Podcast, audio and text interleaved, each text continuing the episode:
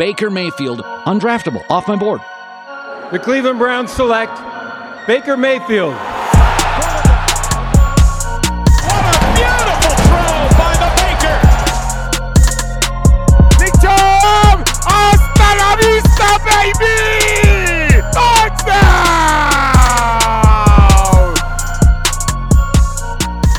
What's up, Browns fans, and welcome in to the OBR Film Breakdown. It is your Victory Sunday? Question mark? I guess it's Victory Sunday. Uh, we would typically do these types of reactionary, celebratory podcasts for your Monday morning, but the preseason schedule gets a little wonky. The Browns play on a Saturday night. This will not feel like Sunday to me as you guys are listening to this. It'll feel like it'll feel like Monday. So Saturday night, not the worst time to play games because you get an extra day of recovery.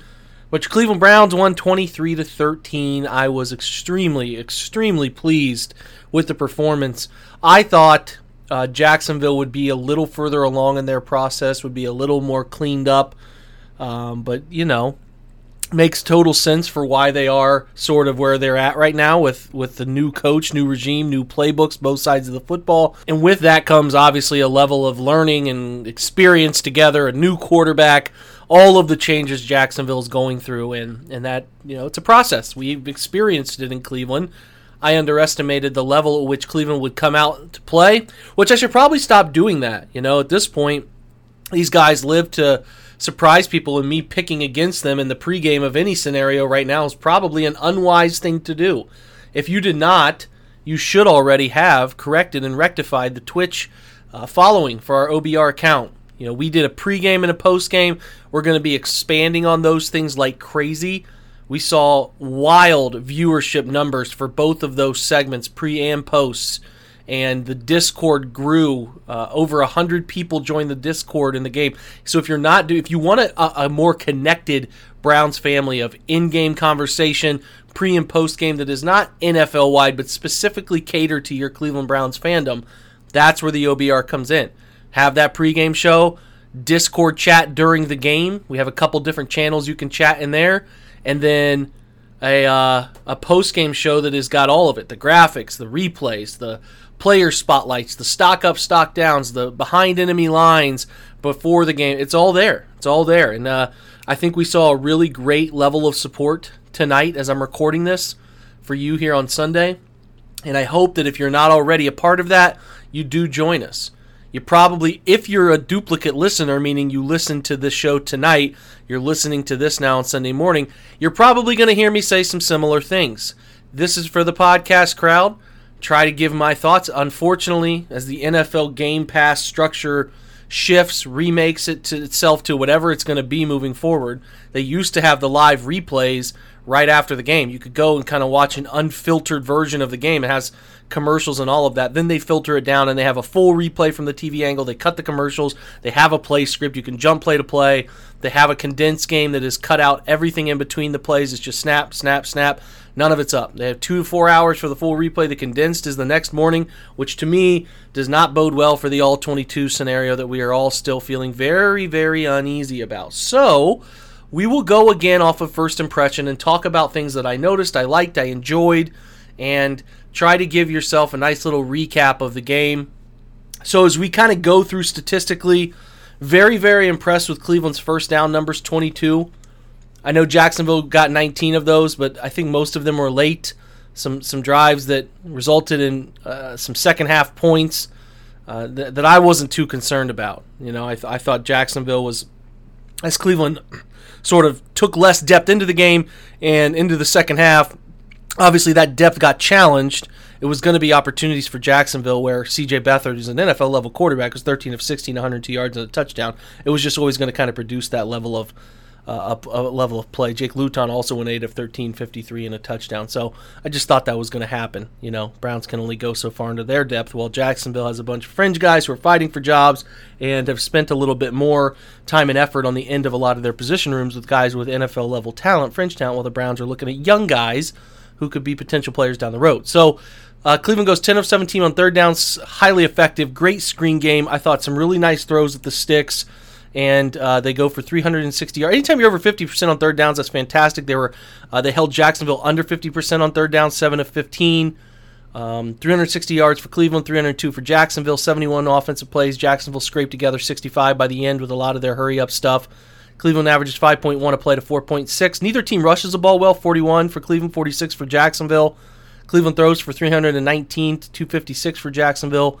Only three penalties, 26 yards for Cleveland, seven for 49 for Jacksonville. No turnovers for Cleveland. The one interception by Richard LeCounte for Cleveland. Two punts for Cleveland, 52.5 average to four for Jacksonville. Two touchdowns for each team. Cleveland kicks three of three on field goals, and that yields the uh, nine point victory. Well, should have been nine points, but uh, they, they went for two, I believe, after the first touchdown did Jacksonville. Um, and then time of possession, 33.08 for Cleveland to 26.52 uh, for Jacksonville. That's the statistical analysis. From a run game wise, Chris Taylor goes 6 for 17, 5 for 14 for D'Ernest Johnson, 6 for 12 for Johnny Stanton. John Kelly goes for uh, 8 for negative 1, which is uh, not very good. Thought he bounced the football outside to the perimeter a little bit too much. Thought D'Ernest was pretty sharp. Browns were very, very, very basic and just ran mid and wide zone schemes, a little duo mixed in there. Uh, I thought Jacksonville loaded the box and heavier personnel sets, and Cleveland didn't really try to force uh, force things all too much in terms of being creative with the run game. They ran one power scheme that I thought it was like, okay, if they wanted to do this all game, they could go up and down the field doing some of those things. Ran for eight yards. So, you know, I'm not I'm not too concerned about it. The passing game was effective and efficient. We're driven by the search for better. But when it comes to hiring, the best way to search for a candidate isn't to search at all. Don't search, match with Indeed. Indeed is your matching and hiring platform with over 350 million global monthly visitors, according to Indeed data, and a matching engine that helps you find quality candidates fast. Ditch the busy work. Use Indeed for scheduling, screening, and messaging so you can connect with candidates faster. Leveraging over 140 million qualifications and preferences every day, Indeed's matching engine is constantly learning from your preferences, so the more you use Indeed, the better it gets. Join more than 3.5 million businesses worldwide that use Indeed to hire great talent fast. And listeners of this show will get a $75 sponsored job credit to get your jobs more visibility at Indeed.com slash BlueWire. Just go to Indeed.com slash BlueWire right now and support our show by saying that you heard about Indeed on this podcast. That's Indeed.com slash BlueWire. Terms and conditions apply. Need to hire? You need Indeed. Kyle Lauletta, 19 of 27 for 212 and a couple scores, came in midway through the second quarter and was comfortable from the start. Case Keenum, 12 of 17, 115 against obviously far superior competition. And I thought, other than the first drive where he drifted out to the left and kind of put put his young tackle James Hudson in uh, sort of criticism's way, thought he played pretty well, was on time, delivered the football where it needed to be for the most part. He connected on some nice plays. Uh, I should mention to uh, Donovan Peoples Jones, who had three for 26, a fantastic uh, start to the game. Nice little slant route, crisp slant route from Peoples Jones. Had a nice back, turned back and caught it with one hand on an out route thrown behind him. Had a couple more shots. He had five targets, which is second on the team uh, for, for for a couple more opportunities. Just didn't kind of didn't quite come down with those. Otherwise, receivers that were really effective. Davion Davis with a nice touchdown where he, you know, got away with a little push up and went up and get it. He also caught a ball over the middle of the field, I think, on a dig route, ended up turning it into some nice yards after catch. He ends up being the leading receiver from a yardage perspective, four catches, 56 yards. Demetric Felton, and I will say, as we go through this, Davion Davis doesn't have a chance to make the roster, but he's got a real chance to stick as a practice squad guy.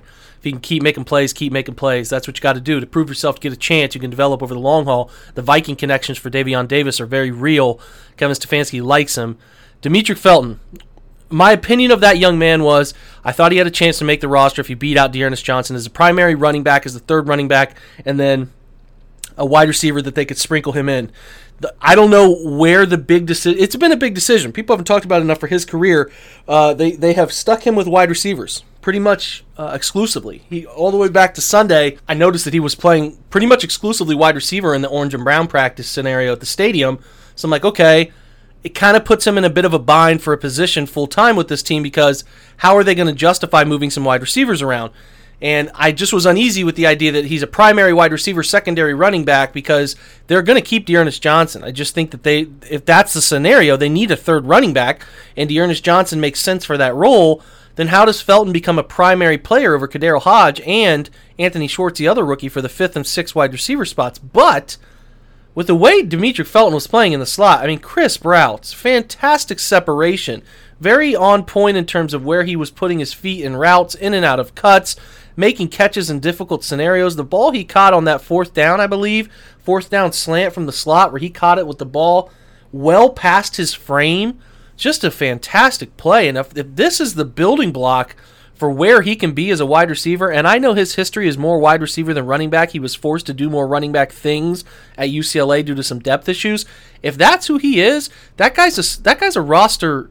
Eh, how do you not keep him? And the, and the trickle effect from not keeping, or or I should say, keeping Felton becomes okay. So if you're going to keep him, does it affect KhaDarel Hodge? Does he become the odd man out? Uh, and that if that's the case, KhaDarel Hodge is a real NFL wide receiver. Somebody can benefit from his ability across the NFL. There's not a doubt about that.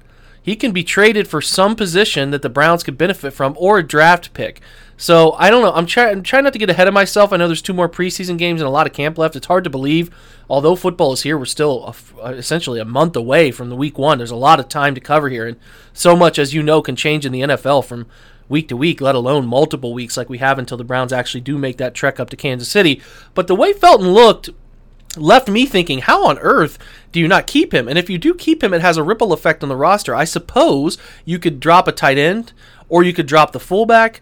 Uh, and make Harrison Bryant a little bit more of that flex fullback. I don't I don't know. I don't know. We'll see. That's going to be obviously one of the developments that is going to be a decision that changes the course of a lot of players' futures in Cleveland and will have a big impact on this year and beyond. But it's like I just left thinking like Felton's got to have something here, and if he does have something here, then it's going to have some sort of impact on other people because you know KhaDarel Hodge is, is sort of fighting an uphill battle. He won the wide receiver three battle. I shouldn't say it that way. He won the outside first replacement wide receiver battle last year.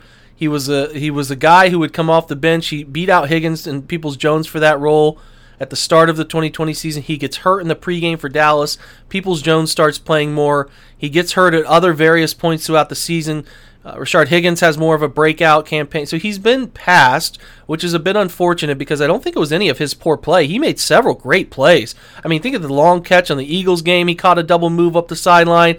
Think of the the fantastic Week 17 catch on the two yard line when a, a, when Baker steps up in the pocket, delivers a throw behind him as he's sort of crossing over the deep middle, and he reaches back one hand catch. I think I had posted that play on Twitter a long time ago when that happened, and they didn't really cover it very well on TV. But that guy makes plays. Talk to Mina Kimes from ESPN. She's a huge believer from his time in LA. He's a player somewhere.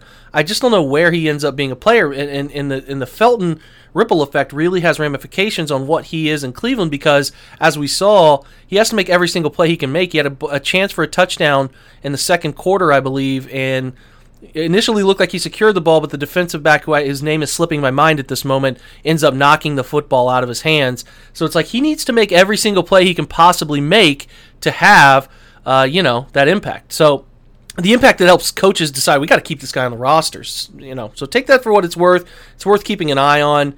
Uh, otherwise, Stephen Carlson, he got dinged up a little bit in this game. Mack Wilson's got an AC joint issue in his shoulder. They're going to see how that goes, what that keeps him out. I should kind of going deviating here a little bit, talking about some injuries. But Carlson had a couple catches. Janovich a couple catches. Thought he caught the ball smoothly out of the backfield.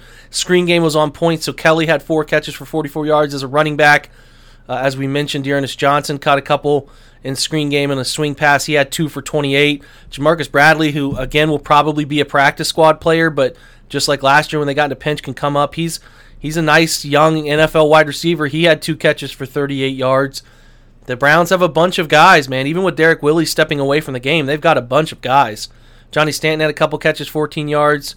Uh, Franks, the big tight end, number 87, had a couple catches, 12 yards. Rashard Higgins had a nice out route, I believe, on a key third down scenario for 12. Ryan Switzer had two for 11, a touchdown. Ryan Switzer's been in the NFL for a long time. Uh, JoJo Natson got some targets. Like I said, KhaDarel got that one target. But, you know, that's the extent of the offense. I thought on the offensive line, James Hudson had a rough first day.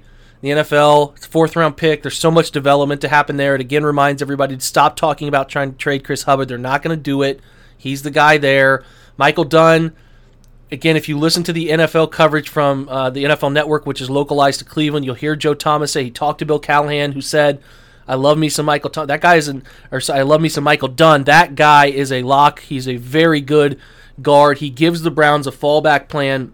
whether they don't sign Teller or whether they eventually let it ride with Joel Bitonio, he is a potential piece somewhere. He's taken some snaps at center. He has not really done a ton of it in the NFL. He was a tackle at Maryland, has moved inside. But when he played in that Pittsburgh game last year, that wild card game, it was just like, who is this guy giving Cam Heyward fits? They like him. He's a lock. Blake Hance continues to get the second team reps, which ended up being really first team reps in this game at the other guard. He's out in front of uh, Drew Forbes.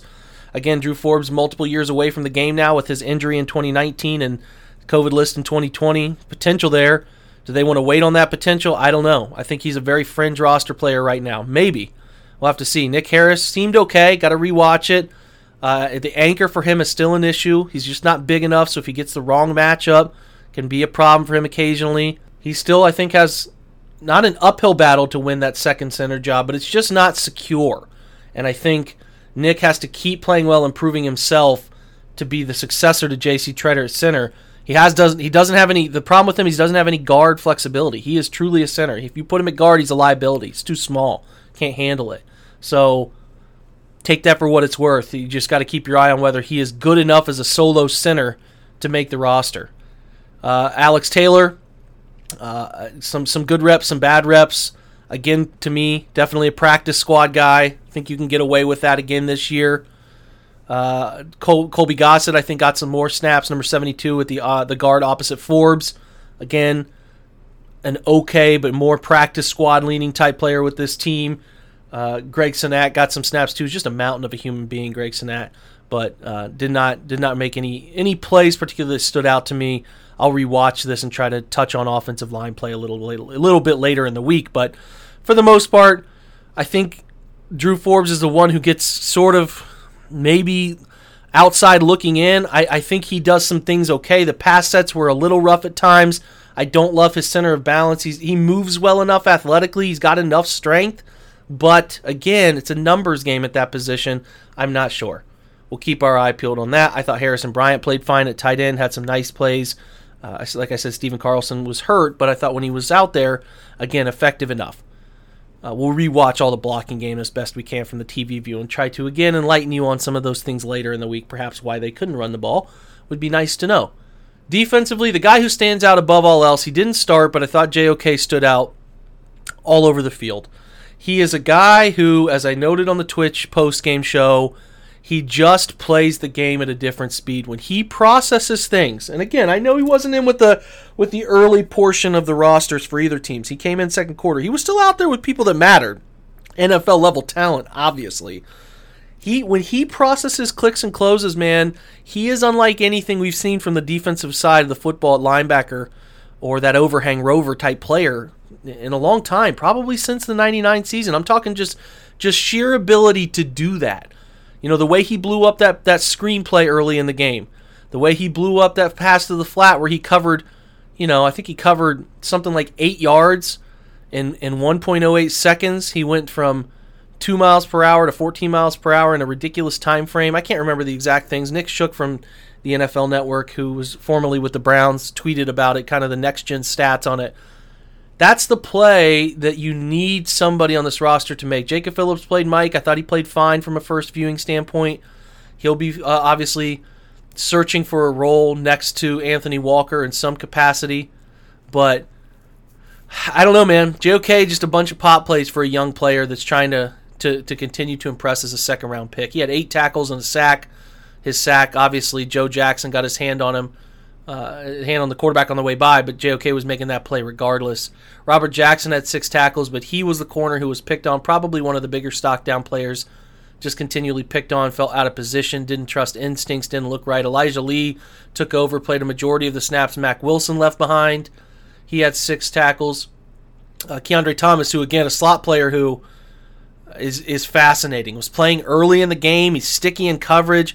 I thought it was interesting that Tavon Austin got him late in the game on a on a sail route uh, or a shake route, whatever you want to call, whatever you know the playbook verbiage calls that for Jacksonville, where he's pressing vertical and then sticks the foot in the ground and gets outside. You know, Thomas was interesting throughout the game. I thought he covered pretty dang well. And he got beat for that touchdown, but then on the two point conversion came back and made such a great play ripping the ball away from Tavon Austin as it enters his hands to break up that play on the two point. I just, that guy's interesting from an undrafted free agent perspective. Five tackles for him, one PBU. Jovante Moffatt, four tackles. Richard LeCounte, again, stick that guy at center fielder. I think he's got more upside and more worth to keeping him on this roster than Sheldrick Redwine as a second free safety behind John Johnson, and particularly because Sheldrick Redwine has not gotten out there to defend himself. He's got the ankle thing. How long is that going to last? LeCounte's getting the snaps. He had almost an interception. He had again. He had a he had a sack. He almost had an interception chasing the ball down on the sideline from center field, ranging to his right. Uh, near interception should have came down with that. I'm sure he thinks that. And then he also had the uh, late in the first half uh, interception on the Hail Mary where I thought he undercut the ball arriving. It Was the only one really aware of where the football was, and again made a great play. Sione Takitaki got a bunch of snaps late in the game. He's continuing to try to develop as an off-ball linebacker at will. He is your Sam linebacker. He will make the roster as that player who an under an uh, underfront type guy who will walk down against bigger personnel, 12, 13, 22 personnel, tight ends, fullbacks, and be the third linebacker. He'll be an on the line of scrimmage player. He'll take on lead blocks. He'll set the edge. 15 to 20 snaps a game. That's what you want. He can play a little bit of will. He keeps getting work at it, trying to get better at it. He's probably talked to his position coach about getting those reps. That's why he's playing late, but he's not the future of that position. So he has a very esoteric role with the Browns defense that he will fill. Greg Newsome also had a couple tackles. Thought Greg Newsome played fine. Had a couple plays where he clicked and closed, was close to the football, didn't quite make the play, but you can see the twitchiness. Was not afraid of any of the top players that Jacksonville put out at wide receiver. He did get beat on one super long delayed play that, that nobody got pressure on a third down on Trevor Lawrence, and he was able to throw it over the top. And Newsome just barely missed getting the hand in to rip it away from Marvin Jones. I wasn't too concerned about that. That was a super extended play, not a normal play. You get your you get your guys Miles and and uh, and Jadeveon in there and, and Malik Jackson. You're probably going to see a little bit more pressure uptick. Joe Jackson and Curtis Weaver. I thought Joe Jackson had a, a pretty solid performance in first watch. Created some nice pressure both inside and out. Thought he was fine. He's number 91, in case you're wondering. He's going to continue to to be a guy who's the third or fourth D end until Takk McKinley comes back. So take that for what it's worth. He could he could potentially be cut. He could potentially be kept. It depends on where Takk ends up. Him and Porter Gustin are your first up right now.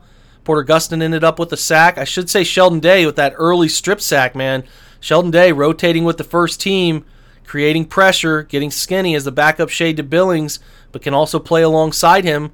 I think Sheldon Day is leaning toward a roster spot on this team. I just think he is. Number 92. He's got some long hair, creates pressure. I thought the, the interior defensive line, although nobody truly stood out, I thought they created really nice interior push and presence and and uh, some guys. Every now and again, I'd be like, all right, man, that's the kind of interior push and quarterback uh, discomfort I want to see from your interior guys. Togiai, Marvin Wilson. We'll dig into them more specifically later in the week once the film comes out. It's a little bit more clear, but yeah, I, have got nothing but good things to say about Sheldon Day from what I saw. Andrew Billings played a lot, uh, who is obviously the Browns' leader in the clubhouse to start at shade. I thought there was times where he looks like the massive mountain of a human being that can't be moved, and then I thought there were other times where I'm like, why is he being driven six, seven yards either in gap scheme down the line or being pushed into a linebacker's lap? That's what cost him a role in Cincinnati. It's a similar thing that Larry Ogunjobi was doing that was the Browns' justification for moving on. So I don't know if they just swapped out those guys, but Andrew Billings has to be better. He's got to split, he's got to disconnect, he's got to do things to create havoc. Need him to be a little bit more consistent because when he gets it right, it's teaching tape. It looks fantastic. That's a guy to keep an eye on too. Obviously, they're playing him. They want to keep him in shape. They're not going to give him days off, especially with the weight he put on. Looks like he's gotten back into some pretty good playing shape, but he put on a lot of weight uh, not playing last year. When he showed up to OTAs, it was like, whoa, need that guy to cut some weight. Looks like he did. Uh, he's got another month to make sure he's physically right. Cam, uh, sorry, um, Curtis Weaver. Again, a guy who we heard about a body change, physically, whatever, dealt with injuries obviously last year and sat out uh, with the toe ligament issue. I, I don't know. I just didn't see it. I didn't see explosion the way I wanted to see it. I didn't see a level of physicality I loved either. He had two tackles on the day, but he needs to be able to rush the passer with some success. And when I was watching pass rush, I felt better about Cameron Malveaux, who only had one tackle, but Malveaux just strikes me as a guy who plays with more power, and they need somebody who plays with more power. So I think Curtis Weaver's on the outside looking in. He's behind Malveaux, Joe, uh, Joe Jackson, and and then obviously Porter Gustin too. We'll see if that changes from some of the upcoming games, but that's just the vibe I have right now. Greedy Williams played a good bit, took some hits on the shoulder, did get beat in an off coverage third and eight, which is something he struggled with in his rookie season was handling scenarios where he had to play off zone, whether three quarters, uh, whatever, and be able to stick the foot in the ground and drive in, on on down and distance situations. Not what he was best at. He's got to get a little bit more anticipatory on those things. I hope he can do that. Need him to do that. I didn't see anybody between Greedy and Greg Newsome, I didn't think anybody really made up a ton of ground in that battle. I think it's still very even for the starting role opposite of Denzel Ward. Uh, other guys to note, I thought Jordan Elliott had a couple flash plays. He's now wearing number 96, where he was getting into the backfield, creating some havoc. Had a nice play down the line in run game. Need to continue to see him develop. He's in the he's he's got a real chance to continue his career in Cleveland. I hope he can figure it out. I mean, he's a top 100 pick from the year before. I hope I hope it can work out. I need him to work out, so they're not giving up on that, and they they probably won't. Just need to continue to see Jordan Elliott uh, keep keep working, keep grinding. We can hopefully see that. That should cover most of the defensive players from the game. Uh, Jovante Moffatt was okay. AJ Green had a nice pass breakup. I think AJ Green, in my opinion, outside looking in, is the leader in the clubhouse for cornerback five, making the roster. We'll see if he can anchor that more with some more plays as we wear into uh, more training camp. Got to get again, got to go back and watch, and I'll do a Monday, probably do Monday offensive study, defensive study on Tuesday to give you guys some more perspective on all this stuff. I like to deep dive it, but those are just general first impressions. Okay, uh, forced fumble was from Sheldon Day. Uh, I think that's about it. I think AJ Green had a fumble recovery, I believe. A couple near interceptions. Uh, special teams, the kicking battle. I continue to think McLaughlin is the leader in the clubhouse. He got the first kick. I know the doink happened from Cody Parkey. They were perfect on the day collectively. The margin for error is very tight. I just think McLaughlin is out in front. I think the football just comes off his foot better. I don't know. Just, just my opinion. More powerful leg kickoffs in the end zone. Again, I'll rewatch it, but that's where my initial gut reaction is. Nice punting today from Jamie Gillan. A couple good punts. I liked his first one that was opposite side of the 50 and landed down inside the 10. That's where you want to be. That's how you flip field position. Make a guy fair catch it about the 10 yard line. No return. Great hang time. That's what you love to see. We'll deal we'll deal more into special teams as we rewatch this thing. This is more of my gut reaction to how everything went throughout the day. People whose stock jumped up, talked about those guys. People who fell back a little bit again, we will we will hone in on the offense and defense over the coming days to give you more detailed snap count numbers, performances, some data, all that stuff. We'll deal with it. We'll get some more quotes from coaches about what they thought about the game. But uh, as you are processing what happened here on Sunday morning, hopefully this gives you a little insight from my perspective of what happened too, and you appreciate it. I will do these for you every single game night so you have something to listen to, think about, uh, before we dive deep into both sides of the football later in the week. I think it's good to get your thoughts out on air. So hopefully you enjoyed this. Hopefully you enjoyed the game. Again, 23 13 final. These guys are just well coached, man. Said it in a tweet during the game. They just feel well coached, very comfortable in the system. It's such a welcome change. I, I could not be happier with how this thing started out. No injuries, nothing of significance. We'll hope Mack is okay. Hope Stephen Carlson's okay. But uh, yeah, just a great, great, great start to the season. Appreciate you guys joining me. We'll be back tomorrow on Twitch. I'll be back tomorrow with another podcast looking at the offensive deep dive after I watch the film. Appreciate you guys. And as usual, go Browns.